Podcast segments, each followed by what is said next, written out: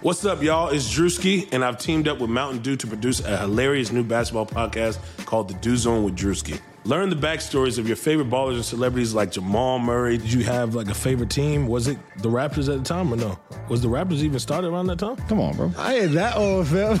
you talking like I'm 50. Taylor Rooks, A'ja Wilson, and many more. You won't want to miss this. Listen to The Dew Zone with Drewski on Apple Podcasts, Spotify, and wherever you listen to podcasts.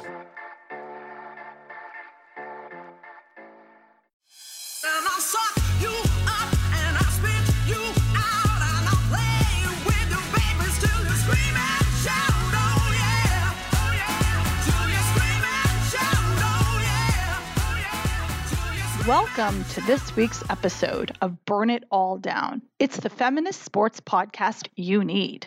On this week's panel, we have the fiery and brilliant Dr. Amira Rose Davis, Assistant Professor of History and Women's Gender and Sexuality Studies at Penn State University, all around badass Jessica Luther, independent writer, general slayer, and author of Unsportsmanlike Conduct, College Football, and the Politics of Rape. Dr. Brenda Elsey, Associate Professor of History and undeniable genius at Hofstra University in New York. And I'm Shireen Ahmed, freelance sports writer, cat lover, currently visiting my mom in Windsor, Ontario. Before we begin, I would like to thank our patrons for their generous support and to remind our new flamethrowers about our Patreon campaign. You pledge a certain amount monthly, as low as $2 and as high as you want, to become an official patron of the podcast. In exchange for your monthly contribution, you get access to special rewards. With the price of just a latte a month, you can get access to extra segments of the podcast, a monthly newsletter, and an opportunity to record on the burn pile, only available to those on our Patreon community. So far, we have been able to solidify funding for proper editing and transcripts, but are hoping to reach our dream of hiring a producer to help us with the show. Burn It All Down is a labor of love, and we believe in this podcast. But having a producer to help us grow would be amazing. We are so grateful for your support. And with that, we have an upcoming special announcement. So I'm going to throw it to Amira to give us some clues. Amira? Hey y'all, I've been teasing this. We've all been teasing this for the last few weeks, but I'm proud to announce that it is finally here. Burn It All Down swag has arrived. Woo! So by the time you're hearing this episode, you'll be able to log on to our Teespring t- storefront, teespring.com backslash burn dash it dash all dash down. But of course, we'll link that on our Twitter page and our website. And there you'll be able to get mugs and shirts and hoodies for the fall, a whole variety of merchandise featuring not just our logo that you have come to know and love, but two new Burn It All Down exclusive designs. And so definitely check it out. Plus, that's not all. We want to announce two contests. So, one, tweet us or Facebook us your favorite show moments, whether it's an interview, a particular segment, it could even be our conversation about how I'm amazing at escape rooms. Whatever it is, let us know and be entered to win exclusive merchandise. That contest will run to the end of September. Similarly, sign up to be a new Patreon during this month. So, again, by the end of September, and also be entered to win some exclusive swag.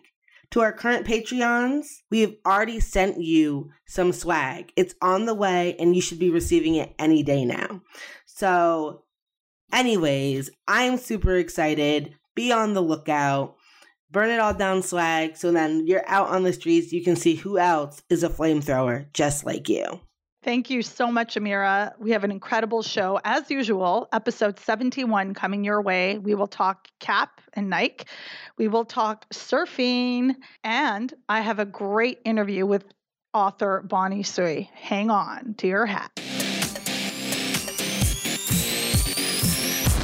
Before we get started, let's have a little conversation about what we did over the weekend and what playoffs we're watching. And why we talk about this is the emotional component and our investment into sports. Jessica, Tell me about your feelings. all of them. I, this the show's only so long. Yeah, so I'm really into the WNBA finals, semifinals, and finals. The semifinals were amazing and exhausting, and just took you on the ride that you really want as a sports fan. I lost my entire mind and body when Sue Bird went on her 14 point run in the fourth quarter against Phoenix. Like she just couldn't miss. And I, it was just, I could feel it in my body the way that I was reacting to her.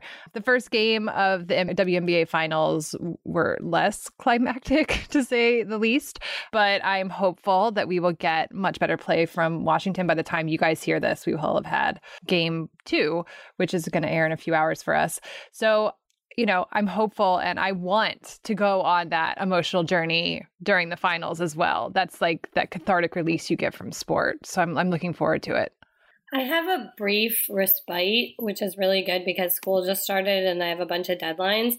So for me, the last playoffs I've been super invested in is Copa Libertadores, which is the club competition in South America, and Colo Colo, which is the Chilean club. They're in the middle of this really political fight to keep the club from being privatized, and they have this amazing feminist front.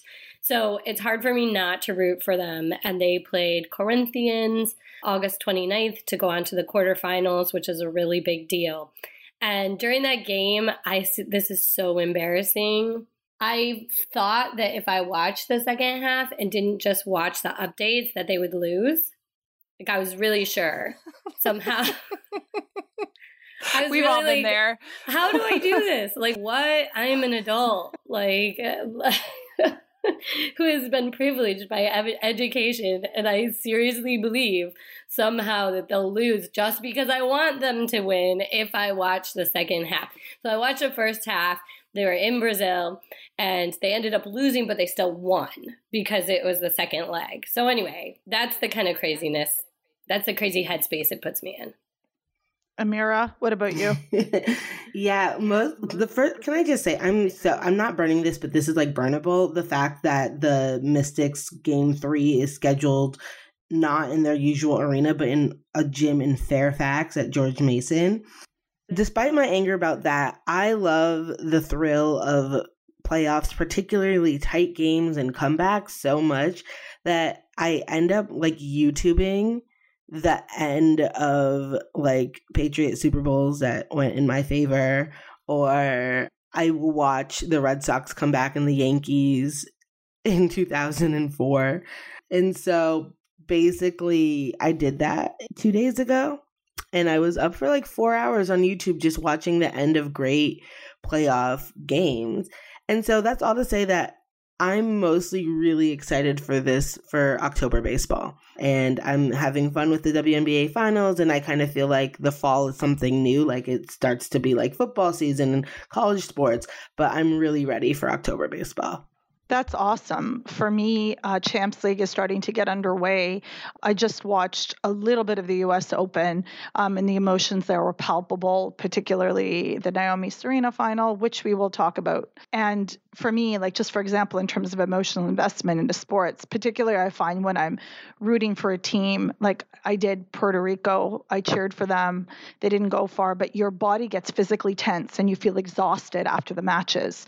So it's just like, how do I handle this? Like I had to lie down many times during the World Cup, and I foresee that happening in future. Like you're just you're so emotionally tied to this sport where there's 22 people trying to put a ball in the back of a net. It's so interesting.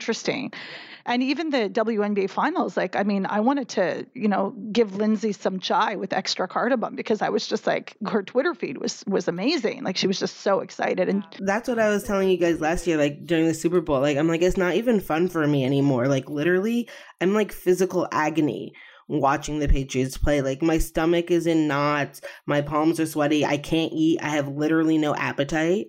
And it only starts to ease if we're comfortably ahead. And so I'm just like, why? This is like for a number of reasons in which why I don't want to like watch the NFL. But yeah, uh, like Amira, the, the this is like at the no- top of that. The Pats make me nauseous too, Amira. Don't worry. Um, Never a moment goes by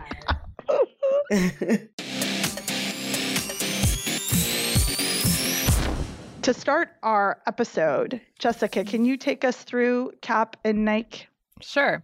So I'm not going to give too much background because we have talked repeatedly about Kaepernick and the protests by NFL players against police brutality and racial injustice. You can search that on our website if you want to listen to any of those episodes.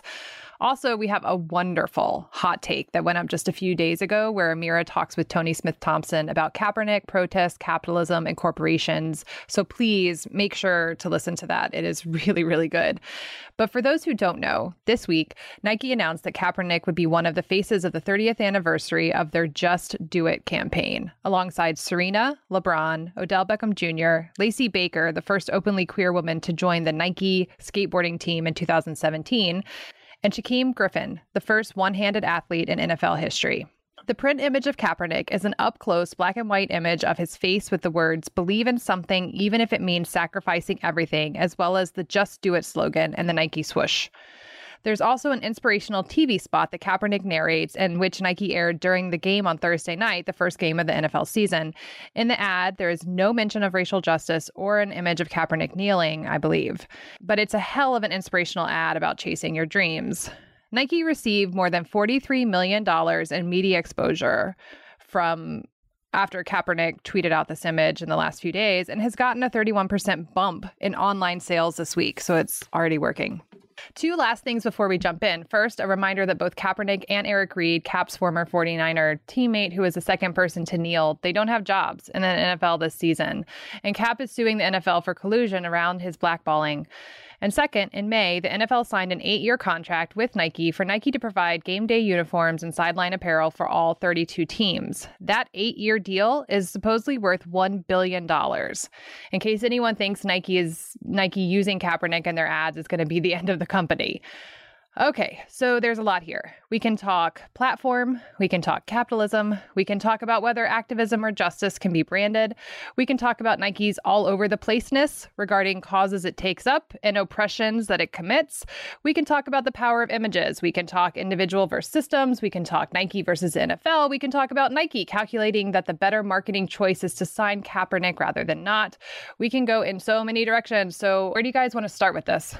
Um, I just wanted to reiterate something you said really quickly, Jessica. Amira, your conversation with Toni was excellent, and I really recommend everybody talk about that. I did want to just draw attention quickly to something that uh, Lindsay had reminded us that, you know, in all the lauding of Nike, it's really important to remember that we have to stay critical. Like, there absolutely is a place to support caps, support marginalized athletes, but remain critical of Nike, which let's not forget is not a philanthropic organization. It's a corporation that makes tons of money.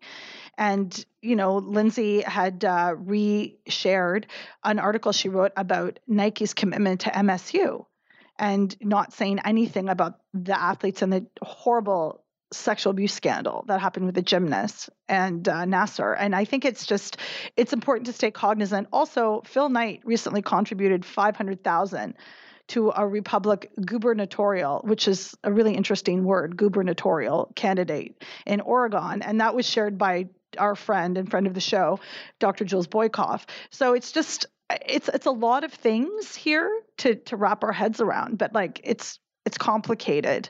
Um, Jess. Yeah, and on that note, you know, Nike has done a lot of work around LGBTQ athletes. That's really admirable and I, you know, it's it's like I really love all of that. At the same time, Jackie Keeler, a Native American woman, an Indigenous woman here in the states, tweeted this week about how Nike wouldn't get behind them on their "Not Your Mascot" campaign because Nike provides the uniforms for the Cleveland baseball team, um, and it's actually been Adidas that stepped up in that space behind that. So Nike's kind of all over the place when it comes to what issues they choose to get behind. And sometimes it's really cool, and other times it's really head scratching and upsetting. And so this is just like, just slot this in that history. Yeah, no, I think that's totally spot on. And it's very interesting because when you listed all the ways we could take this, you're right, there's so much here. And I think, you know, starting with Nike as a corporation is a kind of good place to start because they do have this very kind of up and down wishy washy history in which their brand has been tied to this kind of sense of rebellion, the sense of kind of rebels and social justice and all this stuff, where they take calculated risks. So in the 90s, you might remember they've done they did a series of adverts with women targeting women, and that was largely led by a team of four women who designed one of the most infamous commercials, If You Let Me Play. And in this commercial, it's a series of young girls who are saying, if you let me play, and quoting statistics about the benefits of sports for young girls. And they did a series of these commercials to encourage girls to get into sport at a time when nobody was really doing this at all. And one of the things it points to, though, is this team of women had to fight a lot with the execs in the office to even get these aired. And then when it ended up blowing up and they got all of this good kind of press and all of these letters saying how much the ads meant, then they were like, oh, we'll actually like keep going with this campaign. But at the same time in the 90s, you might remember that Jordan obviously was elevated to like the biggest brand spokesman with the Be Like Mike campaign. And Craig Hodges, former NBA player, took a lot of exception to the way he felt Nike and Jordan remained silent on political issues. So, Rodney King, for instance, was beaten in 1992, and Jordan uh, refused to comment on it. This is when he's famously, you know, the same time was when pushed to weigh in on Jesse Helms, said Republicans buy shoes too. And Craig Hodges in particular wanted there to be a Nike boycott because of their history of child labor and sweatshops in developing nations and pushed Jordan to walk away from the brand, saying that they could make their own shoe company and sell shoes to, you know, in black communities themselves. And they didn't need Nike because of all of these kind of human rights violations and could not get Jordan to budge on that. And in fact, after being very outspoken on his proposed Nike boycott, among other things, was not picked up by any team while he was still in his prime and a very, very good player, and really pushed out of the league as well. And so for me, it's really interesting to think about because, as you mentioned, Jess, their commercials are really powerful. And even this month, for instance, they released a commercial in Mexico that features Mexican women athletes, Olympians, running through the streets, navigating kind of all of the sexism, somebody chanting at them or kind of goading them on. And they're kind of running past that, doing gymnastics. The boxer, I forget her name, you know, punches literally through these barriers. And it's funny because I, I remarked that, you know, they could have filmed this in Nike's boardroom with women ad execs running through their office because on the heels of the report in the last month about how Yeah. rife sexism is in Nike's top offices, and it's already resulted in a lawsuit. So I think that is the kind of duality here is like you're in one way branding yourself and like rightfully so have actually been on the forefront of some of these advertising. But what is the limit of that? What is you know representation matters. And so that's the hard part for me when i wrestle with this. I showed this in my class and like my students were crying. And the other thing i want to say before on that representation matters the thing about the commercial before we like get into it more is it also is a super amount of visibility for disability awareness and the athletes with disabilities that are featured in the video are not positioned in this kind of like sad or like uplift inspiration. Like they are just they're included. And i think i know mem- a lot of members who argue for disability rights were really really impressed with that inclusion. So i think those things do matter. And then you know and so with, with that caveat i can proceed to tear it apart so. Yeah, I don't think there's such a good uh, like a good corporation. I don't think there's such a thing. And I think all of this is calculated because they realize what can make them money. I think it's kind of that simple. And it does matter. It's not it's it's not that it doesn't matter. I totally agree with Amira. Representation matters. And even if it's profitable, corporations have clung to racism and sexism. So it's not like, you know, so simple as that.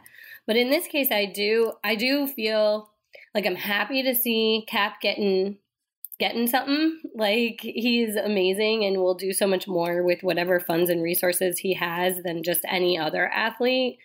And to continue to see the movement stay in the limelight is awesome. the Mexican women thing gives me huge pause. Again, it's it is like a marketing decision, and I just cannot get over the sweatshop labor. I just still can't. I mean, every time my kids put on something with Nike, I say to them, "It's for kids by kids," and like I know I'm like a bummer. I'm like the biggest bummer mom in the whole world, right?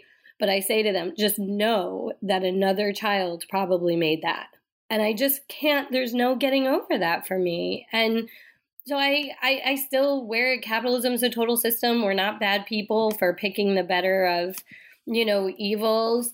But I do hope that I don't know, Cap finds a way to also shine light on the people who are making those products. I just wanted to, on that note, Brenda, to follow, and your anti capitalism is showing. It's lovely, it's beautiful. I think that Dave Zirin last week wrote this really cool piece that I appreciated. And he had a line in that, like, will the revolution be branded? And one of the things that Nike has tried to do, and I've seen so many criticisms of really brilliant people on this. One of my favorite Twitter accounts, Football is a Country, the football offshoot of Africa is a Country, um, Elliot Ross, our friend, had said that like don't be fooled by this. Like you know nike is not this renegade revolutionary. It's a corporation. They they looked at their numbers before these decisions were made and we've seen the result in spikes in you know purchasing this week post the reveal of cap as as face of the campaign. And i mean i think that i mean whether or not people choose to burn that merchandise or wear it the fact is that nike got money from their purchases. So let's just like be clear about that and i just it, it's super complicated for me because at the same time like just mentioned there's a lot of lgbtiq work there's a lot of you know talking about they're, they're the first ones to the biggest company to put women in hijab in mainstream advertising. They're not the first to create a sports hijab. I wrote about that, read about it. But they really went super big on that and it and it was by design because there's a market for it. I don't I will never believe that Nike came up with the design for hijab because they love Muslim women. Like that's just no one's ever going to convince me of that. Secondly, one thing I just wanted to add really quickly, Amira, our, one of our guest hosts, Shakeia Taylor, who I love very much, just actually had sent us an article, and I wanted to throw this out there, kind of digressing about Michael Jordan saying that about Republicans buy shoes, and it was it's a Slate article from two years ago that maybe he didn't actually say that, so I just wanted to add that in there because that wrapped around so much of what MJ, you know, his when you people think of him, that's one of the most famous things that he said floating around there. So just for anyone interested, we'll add that into the show notes. Amira, you wanted to add something else? Yeah, like on that specific quote, it's long been thought about whether, like, did he say it or not, but he's definitely gestured to, without that specific wording, we have him on record saying similar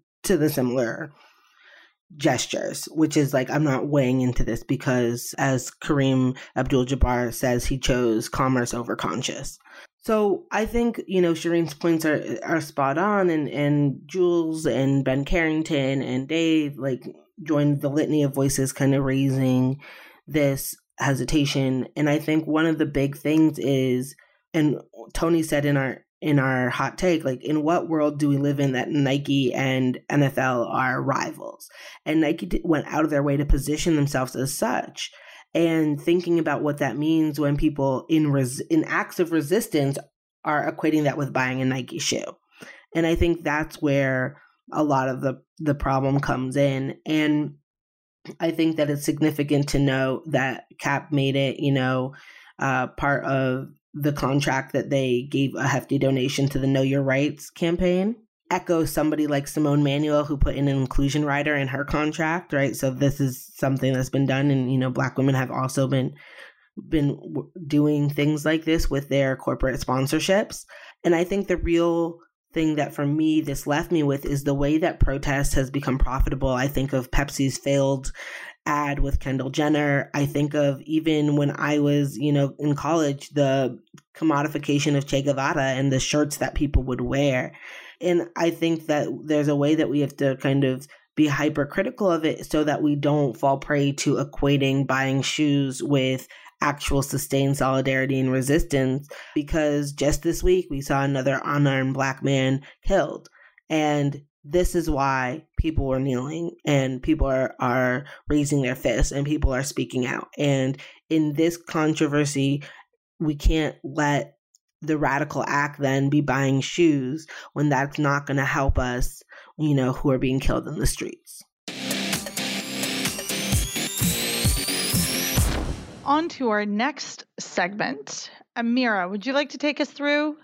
So this week, the World Surfing League announced that moving forward, it will be equal pay for equal waves. They are closing its gender pay gap in the World Surfing League and moving forward in 2000 starting in 2019, women surfers will receive the same earnings for winning as their male counterparts.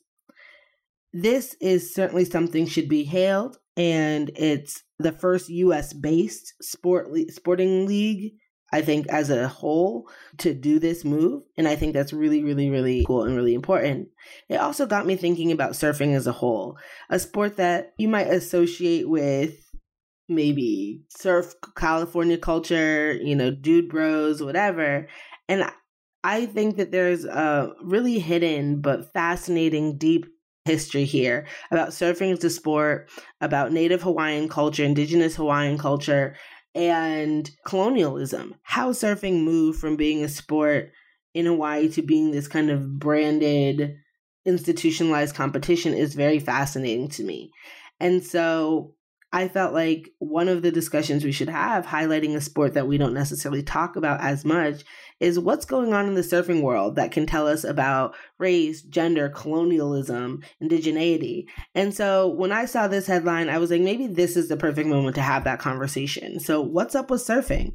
I haven't. uh, This is such a good point that you're bringing up because when I looked at at least all the links to talk about the gender gap in surfing, it, they were really great. And I did not see any real mention of Native Hawaiian traditions of surfing and how Native Hawaiians have responded to this or participated in it. So it's such a good point because when I teach the history of surfing, and maybe other people do too, when I teach surfing, I usually start with Duke Kahanamoku, who is uh, was a native Hawaiian at the turn of the 20 well early 20th century and he was a five-time Olympic medalist in swimming.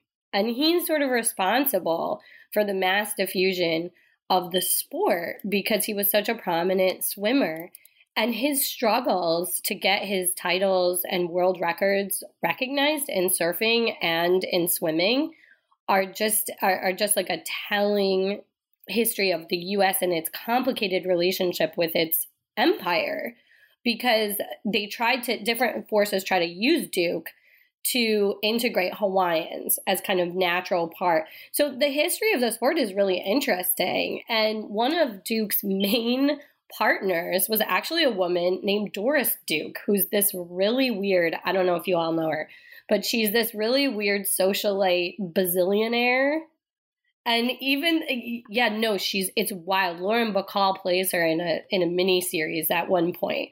She just has like a bazillion dollars and does crazy things all over the world. And she bought this house that she called Shangri La in Hawaii and was a close friend of Duke, and they surfed together all the time. So there's also not very many mentions of the history of women always being very involved in surfing from the very beginning, or that it was always a colonial enterprise. I mean, I think that I've had the beautiful experience of actually surfing uh, a couple years ago when I was in Hawaii. It was very, very difficult. But when we were taught, this was in when I was in Waikiki, and I have this really cool video of me completely, completely doing well and standing, and then wiping out so hard. And it's one of my favorite videos of myself because a this culture is surfing culture is so tied into as Amira said, the respect of indigenous culture and water, and how water is such a powerful part of Polynesian tradition. And when we were standing and getting, you know, a little lesson on the on the beach, me and my two eldest, and I have to tell you, I was better than both of them, and I use this opportunity to say it publicly. They mentioned this that surfing was actually a form of transportation and fun And it was really interesting to me to hear that because I'd never thought of surfing as a form of transportation. And it just was it was really cool to to sort of hear that and think, I mean, my understanding of surfing was very like Baja, Dylan from 90210 in the backseat of his convertible Porsche. Like that was my exposure to surfing. I grew up on the east coast of Canada, so you know there wasn't a massive surfing scene that I was aware of. So like I- it was just very. But to hear about this and to hear about decolonizing our brains in history, I think it's it, these points that y'all bring up, and especially because when the traditions and the introduction of surfing what is from actually a, an indigenous culture but has been taken over completely very in my mind it's very similar to yoga like the way that yoga has been usurped by like white lululemon kale eating mat culture. Like like don't even sun salute me. Like i can't even with that. Like do you even understand what namaste means? Sorry this is like a, a shireen rant but so like surfing is very much like that. Is it a form of prayer? Is it a form of i think about this a lot like when and how does it look to to that culture when they see it being taken over and, and millions of dollars put into the men's side of it? Because as we'll hear in the interview with bonnie uh, coming up on the show it's very much a male dominated subculture as well. Amira? Yeah, I just wanted to wrap us up with thinking, pulling that kind of history now to present day, where women in surfing have been not just fighting around pay equality, but just like acceptance. So if you think your first introduction to surfing might have been like the Disney movie Johnny Tsunami, but there was then two Hollywood movies centered on women surfers, both Soul Surfer and Blue Crush, that kind of became the one way that women in surfing became thought about. And so I think that one of the things that women surfers have had to fight is acceptance within a sport on their terms. And they're dealing with things like, you know, a surfing, surfing legend, Laird Hamilton, who basically was like, hey, shark attacks occur because women surfers are in the water when they're menstruating. Oh my and there's blood in the water. And so Oh my is of course I they did. Not kidding. Of course they Of did. course you're not. I mean, I believe I believe that 100%. I just also what the fuck? right exactly so when we talk about women in surfing trying to forge their own way. This has been one of the things that they've pushed back against is that their very presence has been usually relegated to like handing out a trophy or smiling on the beach in a thong and they've pushed that. But i also because we do and we always have to understand this intersectionality right? I really wanted to end by highlighting this really great, great organization in the bay area called brown girl surf. Oh yeah. And it was Oh, started yeah. by Mira Mira Manickam, um, and she has started this program that aims to teach young girls and women of color that quote the ocean and surfing is theirs to inhabit. And you know, she says, "Look, it's really hard to imagine you can be a surfer if that's not what is expected or encouraged for you to be. And if nobody around you surf, you don't see people who look like you surfing. It can be really hard to take that imaginative leap and picture yourself riding a wave and being out there."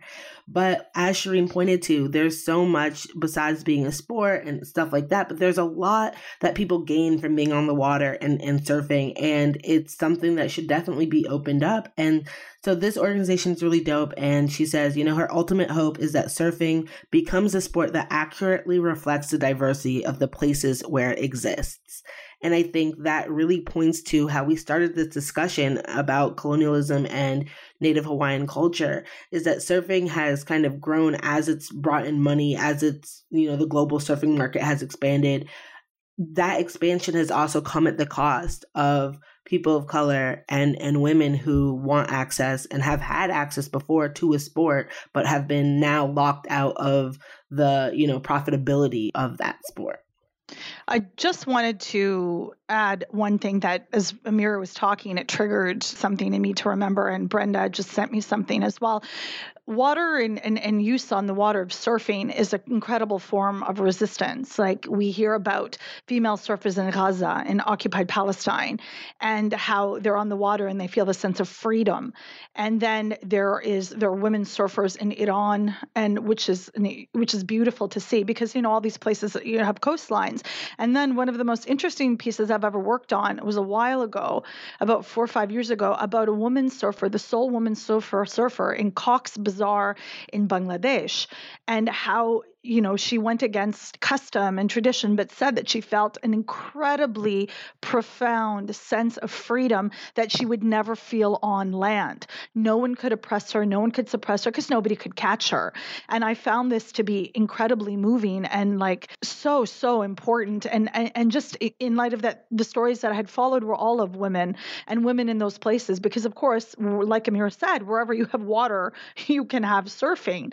And it just you know gets me excited about it and about the possibilities that are out there for these women and you know i hope they all hang 10 next up is my interview with the amazing bonnie Tsui First of all, Bonnie's incredible. She's recently published a book called Why We Swim. She was born in Queens, New York, and raised in Long Island.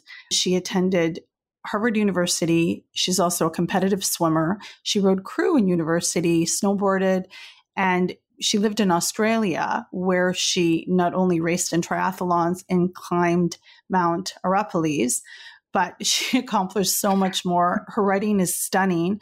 And I came across Bonnie's work from an absolutely gorgeous piece in California Sunday on Mavericks surfing competition. It's a visually stunning piece. Uh, the writing is gorgeous and I recommend everybody go out, grab a copy. And I'm so delighted to have Bonnie on today to talk about her work, surfing, swimming, and her new book. Thank you so much. So let's dive in. You see what I did there? Um, Bonnie, can you tell me a little bit about your relationship with the water? Oh, sure. I mean, I grew up swimming from a really young age, and the book that I am wrapping up now, Why We Swim. So, we grew up at Jones Beach, you know, here on Long Island. I'm actually in New York now, so I can talk about it like my hometown in that really immediate way. And spent, you know, our days at the beach and, and on swim team. And my parents actually met in a swimming pool in Hong Kong. And my father was lifeguard, and my mom was, you know, just this beautiful swimmer. And of course, they fell in love. And that was always part of our family lore. And so we just, my brother and I swam and were lifeguards. And, and then, it, you know, about 10 years ago, I started surfing. You know, I'd always tried it every once in a while when I would go somewhere where it was possible to do in warm water. And then living in San Francisco and living in Berkeley, now I do, the ocean was right there. And the only thing was that it was cold. So cold water surfing is something that you really have to gird your loins for. and so just you know, put on your wetsuit, put on your hoodie, put on your booties and your gloves. And once I got that whole thing down, I, you know, I just started surfing regularly. And now I get out probably a couple times a week, either at Ocean Beach or in Pacifica or up in Bolinas. And I just love it so much. But what I do is very different from what these women big wave surfers do in this story um, for California Sunday. So let's just make that distinction very clear. that scene and coupled with and then i wanted to ask you about this diversity in terms of racialized diversity. Is surfing diverse in that way? What does the scene look like? Like are there women of color out there people of color out there? Is it a predominantly white sport still? That's a funny question to answer because if you go around the world to, you know, I've surfed in a lot of places and you surf in Hawaii and you see, you know, lots of people out who are brown, you know, people of color. And you go to, you know, surf in Indonesia. I mean, it's like, it's just the locals. The locals are surfing the waves where they are. And I think what you're asking, it's the competition level. So that's an interesting question because competition is so such a specific slice of the sport and it's very people it's controversial it, people feel very ambivalent about it even people who are competing because how do you judge surfing? And so surfing is something that is it can be available to everyone you know if you have a board and can swim and an ocean nearby. And so lots of people you know it, it's equal access in that way. Like you just need a surfboard and you need the waves. And if you can borrow one or you know have one available to you like it can be like a crappy old beater board and you just have the best time. And there's a spirit of sharing out there in terms of well i think that sort of originally that spirit that aloha spirit but then of course surfing can be so territorial. It can be so competitive. It can be so you know mean you know and so you're out there in terms of and you're asking about diversity in the sport like gender diversity it's very very male dominated and has been for a long time. And hmm. so that's what we're seeing with even if you're just going out and you're not competing like you know 90% of the time 95% of the time at ocean beach I'm the only woman, or maybe I'm going out with a friend who's also a woman, and you just don't see a lot of girls out there. And that's changing, but I still feel like there's this kind of this kind of do you belong here question. And I feel like I have and maybe it's just this sort of like idealized vision I have of surfing from you know visiting friends in Hawaii and surfing there and just having it feel like you know it's it's it's inviting you know you grow up the sort of culture in Hawaii is the culture of the you know the waterman like where you you're able to do everything. You grow up surfing and swimming and paddleboarding and, and doing all these things and canoeing. And so that culture of invitation, I think, has evolved over the years um, when it comes to surfing that makes it feel very actually exclusionary. And I don't think that's what surfing is about at all. Right. And, and on a global level, you're absolutely right. There's women in, in Bangladesh who surf, there's women in Palestine who surf there are women in Iran in the south that surf. So like right, and so it's like of course there are right, and so but when you talk about surfing in competition and in the sort of the culture globally, it is very white. It feels really white. It feels really male, and I think that when you kind of look more locally, that's not true. Yeah, that's a great point. Just to sort of, you know, expand on that a little and, and, and ask you, when you look to a role model for surfing, Mm-hmm. who would you look to? Or does that have to come within? Because there's this marked absence of like top level, if young girls wanted to get into it, and even young boys, who can they look at to, to sort of say, I want to be like this person or, you know? Um, it's really, it was really interesting for the story. Okay. So, so we're talking, we can talk about surfing. We also talk about the, you know, this particular story is about big wave surfing, right? So people who are really riding the giants, you know, these huge, like five story waves. So if you talk about women in surfing, you know, it's a it's a small number in competition anyway you talk about women in surfing big waves it's even smaller you know? And then of course like as a sport sort of recreationally women are very interested in surfing and and often start surfing actually later. I mean i know and and i know this is sort of skewed because of like the the women i know who are surfing and pick up surfing as adults and all that in the bay area. I mean there's there are many surfers i mean i know many surfers who are started you know not as kids. But in terms of role models, talking to Sarah Gerhardt and Bianca Valenti, who are two of the big wave surfers in the story, Sarah Gerhardt was the first woman to surf Mavericks in 99. So 1999 is, you know, you think about the first formal competition that it was just for men and it was billed as, you know, like men who ride giants kind of thing. Lots of machismo there. right and then a couple of weeks or, or riding mountains you know men who ride mountains i think it was. And then it was a couple of weeks afterwards she after the competition i think in february she went out to mavericks and paddled out and caught her first wave at mavericks. And so she was the she is widely known as the first woman to surf mavericks. And then you know the next month in march of 99 she went out again. She'd paddled out before and she you know she hadn't caught a wave prior to that February uh, 99 session. And then she went out in March and then caught a wave. And so that was the one that was caught on camera by, by a photographer on the beach. And so that was like, you know, the first proof that there was a woman who surfed Mavericks.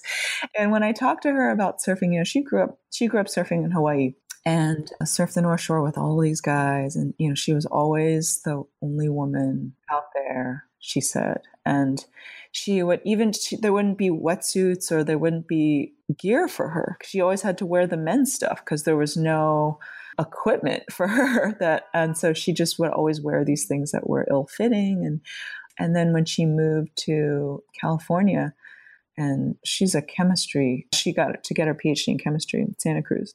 So she's a professor she's a teacher. And so she started surfing mavericks then when she moved to santa cruz and so she talks about the whole evolution over the decades of women in the sport, girls in the sport. And, you know, she was there when she was the only one.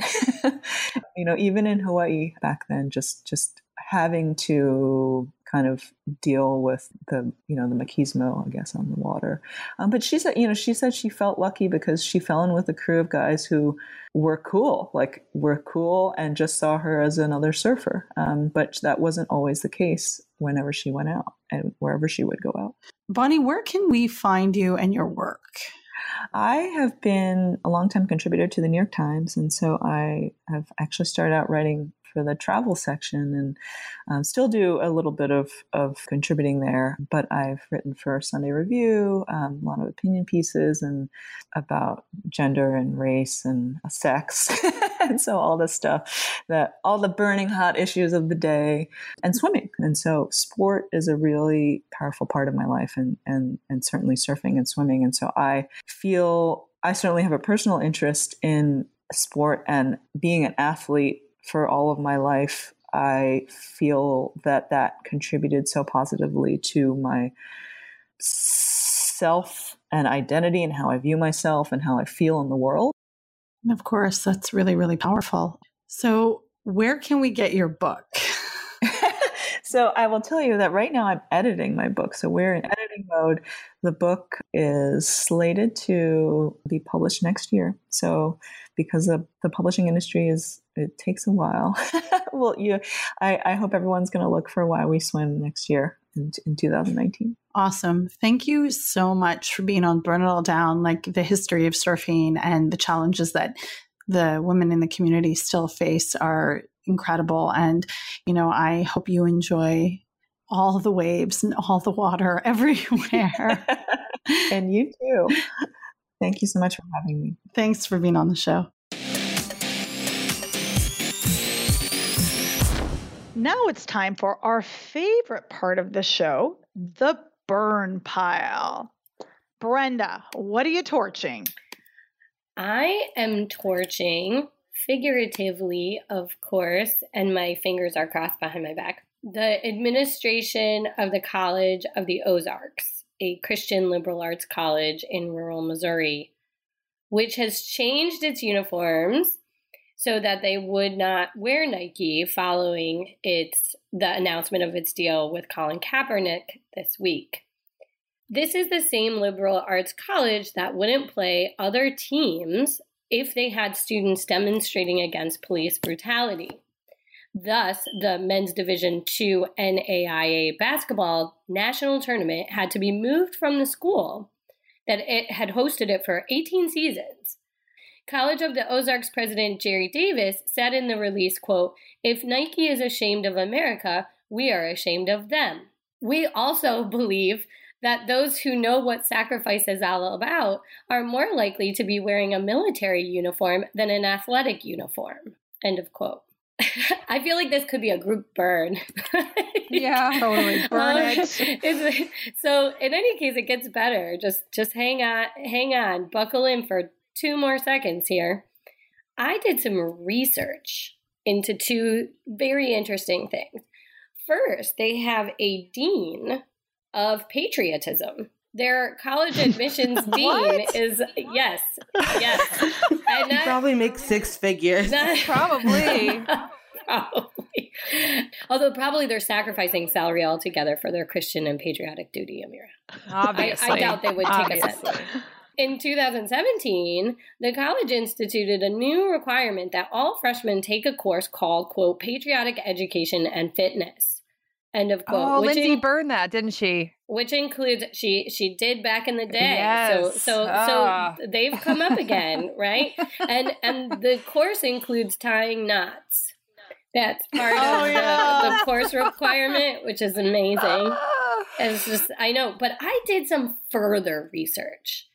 And according to the data that I can find, the College of the Ozarks has approximately zero African American students or faculty. Absolutely zero. Now, I, I could be wrong, and I, I challenge our wonderful Patreons and listeners to try to figure it out for me. But I did some pretty good research, and if you adjust for international students, it actually has zero minorities at all. So, is this the kind of college that should get to make this comment? And what are you teaching your students besides not tying? Because I, it sounds like you're teaching them just general obedience. The women's volleyball team wore gray shirts this week. And so that's how important being sure that they stifle patriotic dissent is. So I want to burn them. I want to burn them. Burn. burn. Burn. Jess? Yeah. So this week in Washington, D.C., the Senate held hearings for Trump's Supreme Court nominee, Brett Kavanaugh. Kavanaugh, as you would suspect, is a conservative judge, and there are real worries about how he's going to rule on all kinds of cases, but especially abortion rights, given that he's replacing the main swing vote on abortion cases for decades, Justice Kennedy. I don't want to get too into the weeds here on Kavanaugh and his record and the fact that he maybe perjured himself at the hearings this week. I suggest checking in with coverage. definitely perjured himself. I suggest checking in with coverage at the site Rewire News uh, for that kind of stuff, especially the work of Jessica Pieklo and Imani Gandy. What I do want to burn is the fact that late in the hearings, about a dozen current and former players of the girls' basketball team Kavanaugh coaches through the uh, Catholic Youth Organization were paraded behind him on camera. According to the New York Times, and this is literally how the New York Times reported it, quote, about a dozen current and former players in blue sweaters, ponytails, and plaid skirts showed up to watch. They sat in the front rows, right behind their coach. Judge Kavanaugh introduced each of them, rattling off their names and, in a remarkable display of memory, not devoted to legal precedent, their grades. Thanks, New York Times. So please let me quote our friend Lindsay Gibbs, who could not be here today, but who tweeted about this on Thursday. And so here, this is, I'm quoting Lindsay Girls' sports are not your shield. PSA Being nice and respectful to people in person does not give you a pass on supporting oppressive policies, and supporting inclusive progressive policies does not give you a pass on being an asshole. Aim for both. I feel so, so sorry for those girls being used as a political prop by a man who is fighting for the chance to take their rights away. Their parents should be ashamed for allowing it. Thank you, Lindsay Gibbs. I am 100% with her. Burn all that bullshit. Burn. Burn. Ugh. So I'm going to burn Barstool. I guess you could say it metaphorically. I know That Go ahead. Go Well, ahead. we have permanent incinerators. FIFA's in one. They're made of wood, State is in one. Right? Those bar stools Exactly. ready to be torched. that is so good. So this week, and I get this a lot of this information as well from a woman named Julia Poe who writes for the Daily Trojan. Barstool decided to go after Skylar Diggins Smith, who is an amazing guard for the Dallas Wings and was in the WNBA playoffs. And they literally started making up quotes and rewording what she had said completely out of context. And this is an I'm going to call it an organi- a fraternity, a club, a series of twat waffles is maybe what I can identify Barstool as. Cult. They present themselves as media, and I don't understand how you can ethically even publish shit like this. They literally went after her, and it's so frustrating because as as Poe said, uh, Julia Poe, she said the wide amount of misogyny the site has spouted. Is it really possible, like that? They really hit a publication low when it posted a series, series of fabricated quotes by Skylar, and I think it's it's really, really, really problematic because a it takes away from the focus that she needs to have, and b it's completely going after because they're legendary in their misogynoir. They're legendary when it comes to like being complete assholes, and the fact that they do this and still get tons and tons of money for this and, I do not get called out. At some points, it makes me feel frustrated. So I'm two part going to burn, metaphorically burn their listeners and their supporters because there are millions of them who get their news, sports news from BS, which I think is a very appropriate acronym for this place. And also the fact that they're going after her in a way that's unacceptable and absolutely just problematic and toxic and evil. So I'm going to burn BS. Burn. Burn. As you probably heard on our hot take, we had a lot of thoughts, and there was many burnable things that happened this past weekend at the US Open. But I wanted to bring up one point in particular, and this has been going on for a very long time with Naomi Osaka as she's moved into the spotlight. With her Haitianness, ergo her blackness, is constantly being erased. So, back at the Australian Open of this year, for instance, a reporter asked her constantly to comment on her kind of relationship with both Japan and the United States as she holds dual citizenship. Again, Naomi was born in Osaka, moved to the United States when she was three, and her mom is Japanese, her father is Haitian, and she grew up mostly in the United States. And so reporters are fascinated with this kind of complexity. So she's always getting questions about her identity, particularly centered around her relationship between both Japan and the United States. And she always goes out of her way to remind people that she's black. So the reporter asks her, you know, what is your relationship like? And she's literally like, uh huh, and my father's Haitian, so represent. I'm sorry, I forgot your question. Um, I adore her. She's last week- amazing. she is so amazing. Just last week at the US Open, another reporter asked her to comment on her relationship between all of these different cultures, meaning Japan and the United States. And Naomi said, I feel like we do this every time. And she said, Okay, I was born in Japan. I moved to the United States. I grew up, you know, with my mom and dad. My dad's Haitian. Even after she put it out there again, my dad is Haitian, stop erasing it. The reporter circled back and followed up by saying, So tell us about what you draw from Japanese culture versus American culture. And Naomi said, Well, I grew up in New York with my dad's family and my grandmother, so I actually grew up in a Haitian household. This came up again as I watch all the kind of laudatory like packages roll in. Celebrating her win as the first of somebody, a player from Japan, to p- win a major Grand Slam, and that is certainly the case. But it's also the first time we have a player of Haitian descent to do so, and it's the second year in a row that we've had Black women in the U.S. Open final, and that should be celebrated as too. Naomi is clearly Black woman, and not understand that is to not understand diaspora. It's to not understand biraciality. It's not to understand the way race works in this world at all. And Naomi continues to insist and continues to remind this is not she's not Madison Keys. She's not saying I'm just Madison. She's literally telling you time and time again. She is black. She is Haitian. She is all of these things. So stop erasing one part of her. I'm burning it. Burn. Now, after all that brilliant burning, let's talk and amplify amazing women. Badass Women of the Week honorable nominations go to Spanish national women basketball players Maria and Angeles Arroyo for being the first mother daughter player to play for the national team.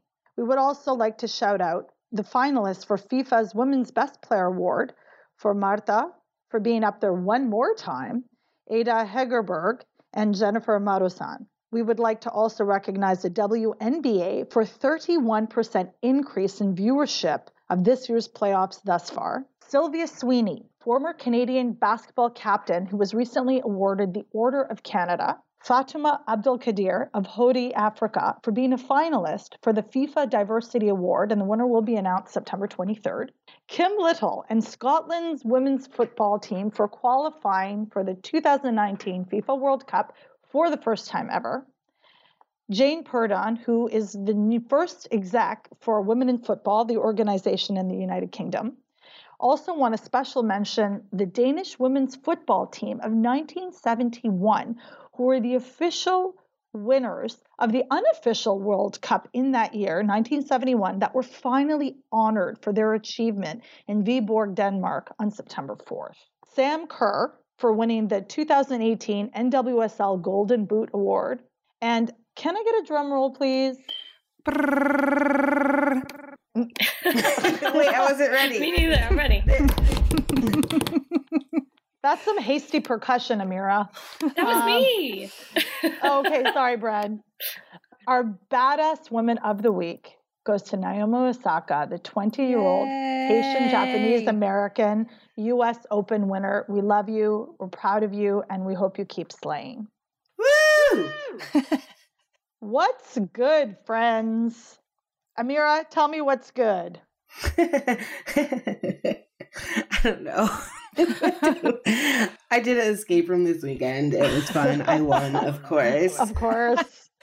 I'm literally, as recording this, booking an escape room for to do with Brenda and Shireen when they come into Central PA in two weeks. So I'm really, I'm really looking forward to that. And just generally, you guys are what's good. You make my weeks get off to a great start. I love chatting with you. Yeah, I'm so happy to be back. That that is what's good. But also, I got to go to the baseball women's World Cup, and that was so much fun. Uh, Japan was as good as everyone told me they were going to be. I heard that they were the baddest women of the week last week, but it was just a real joy to get to watch these women play baseball. And I felt very fortunate that I was able to go. And I should have a couple more pieces about it coming out this week at the Huffington Post. And the last thing is that my kid turns 10 on Wednesday. So, and then my husband turned, well, I'm not going to say that, but it's his birthday next Sunday. so we are entering what I like to call the cake portion of the year. So I am very excited about the Virgos in my life and their birthdays and their cake. So that's what's good. Awesome. Brenda? Well, what's good now is that Amira just booked an escape room. So, I'm- so now I'm really happy at this moment. That is really exciting. And let's see, I love having Jess back on the show. I know this is a lot about ourselves and it kind of sounds narcissistic. So I'll tell you one more thing, which is that I just started school and it's this honeymoon moment between my classes and I. I haven't asked them for anything. They haven't asked me from any for anything. you know, it's just like we like each other still. There's no tension there. I haven't tried to, you know, poison their minds with my Marxist ramblings and they haven't fought back with anything. So it's this like great moment where we're all like, this class is so happy. So I'm enjoying it. I'm enjoying it. So I have a pretty healthy pile. I saw Christopher Robin last night and it was adorable. It was much needed in terms of happiness and I love Winnie the Pooh. I think he's one of the greatest philosophers of our time in terms of what he says and I just want to go out and get myself a red balloon. I mean, I know that Antoine Exupéry is like a, a great thing and Le Petit Prince is like revered, but I really strongly feel like Pooh is above him. Also, you know, a bear of color you know what I'm saying? So I'm all there for that. My daughter won her league cup yesterday. I was visiting my mom and I wasn't able to come. So she won the League Cup, which is a really big deal. They went undefeated this season. She's very excited about that. And when I have a 16 year old in a good mood, it changes my world beautifully. I did relaunch my website, www.shireenahmed.com, this week. Much thanks to Amina, my webmaster, who did so much work. And I love it. I'm very proud of it. Please check it out. I did want to also say that I accepted a challenge, or I challenged my friend Caitlin Burns, who writes for Rewire. They were recently unionized, so that's wonderful. Congrats to them. But I accepted a cornhole challenge from Caitlin, where I Yes. because I I am pretty I am pretty good at cornhole. I call it beanbag toss because I think cornhole is an American thing, and so I don't know when that will happen, but I love her and I think this is wonderful. Lastly, I would like to say that I'm very very excited about the Burn It All Down merchandise. Very very excited. I need those pillows. I need everything, and I'm just really happy. My birthday is in January. If anyone cares, so that's it. And can we just say Lashana Tova, happy Rosh Hashanah to all our flamethrowers celebrating this week. Shana Tova, everybody. That's all for this week in Burn It All Down. Burn It All Down lives on SoundCloud, but can be found on iTunes, Stitcher, Google Play, and TuneIn. We appreciate your reviews and feedback, so please subscribe and rate to let us know what we did well and how we can improve. You can find us on Facebook at Burn It All Down, on Twitter at Burn It All Down Pod, or on Instagram at Burn It All Down Pod. Or you can email us at us at burnitalldownpod at gmail.com. Check out our fabulous website at www.burnitalldownpod.com, where you will find previous episodes, transcripts, a link to our Patreon, and coming soon, our store. We would appreciate you subscribing, sharing, and rating our show, which helps us do the work we love to do. Keep burning what needs to be burned. From Amira, Brenda, Jessica, I'm Shireen Ahmed. Thanks for being here.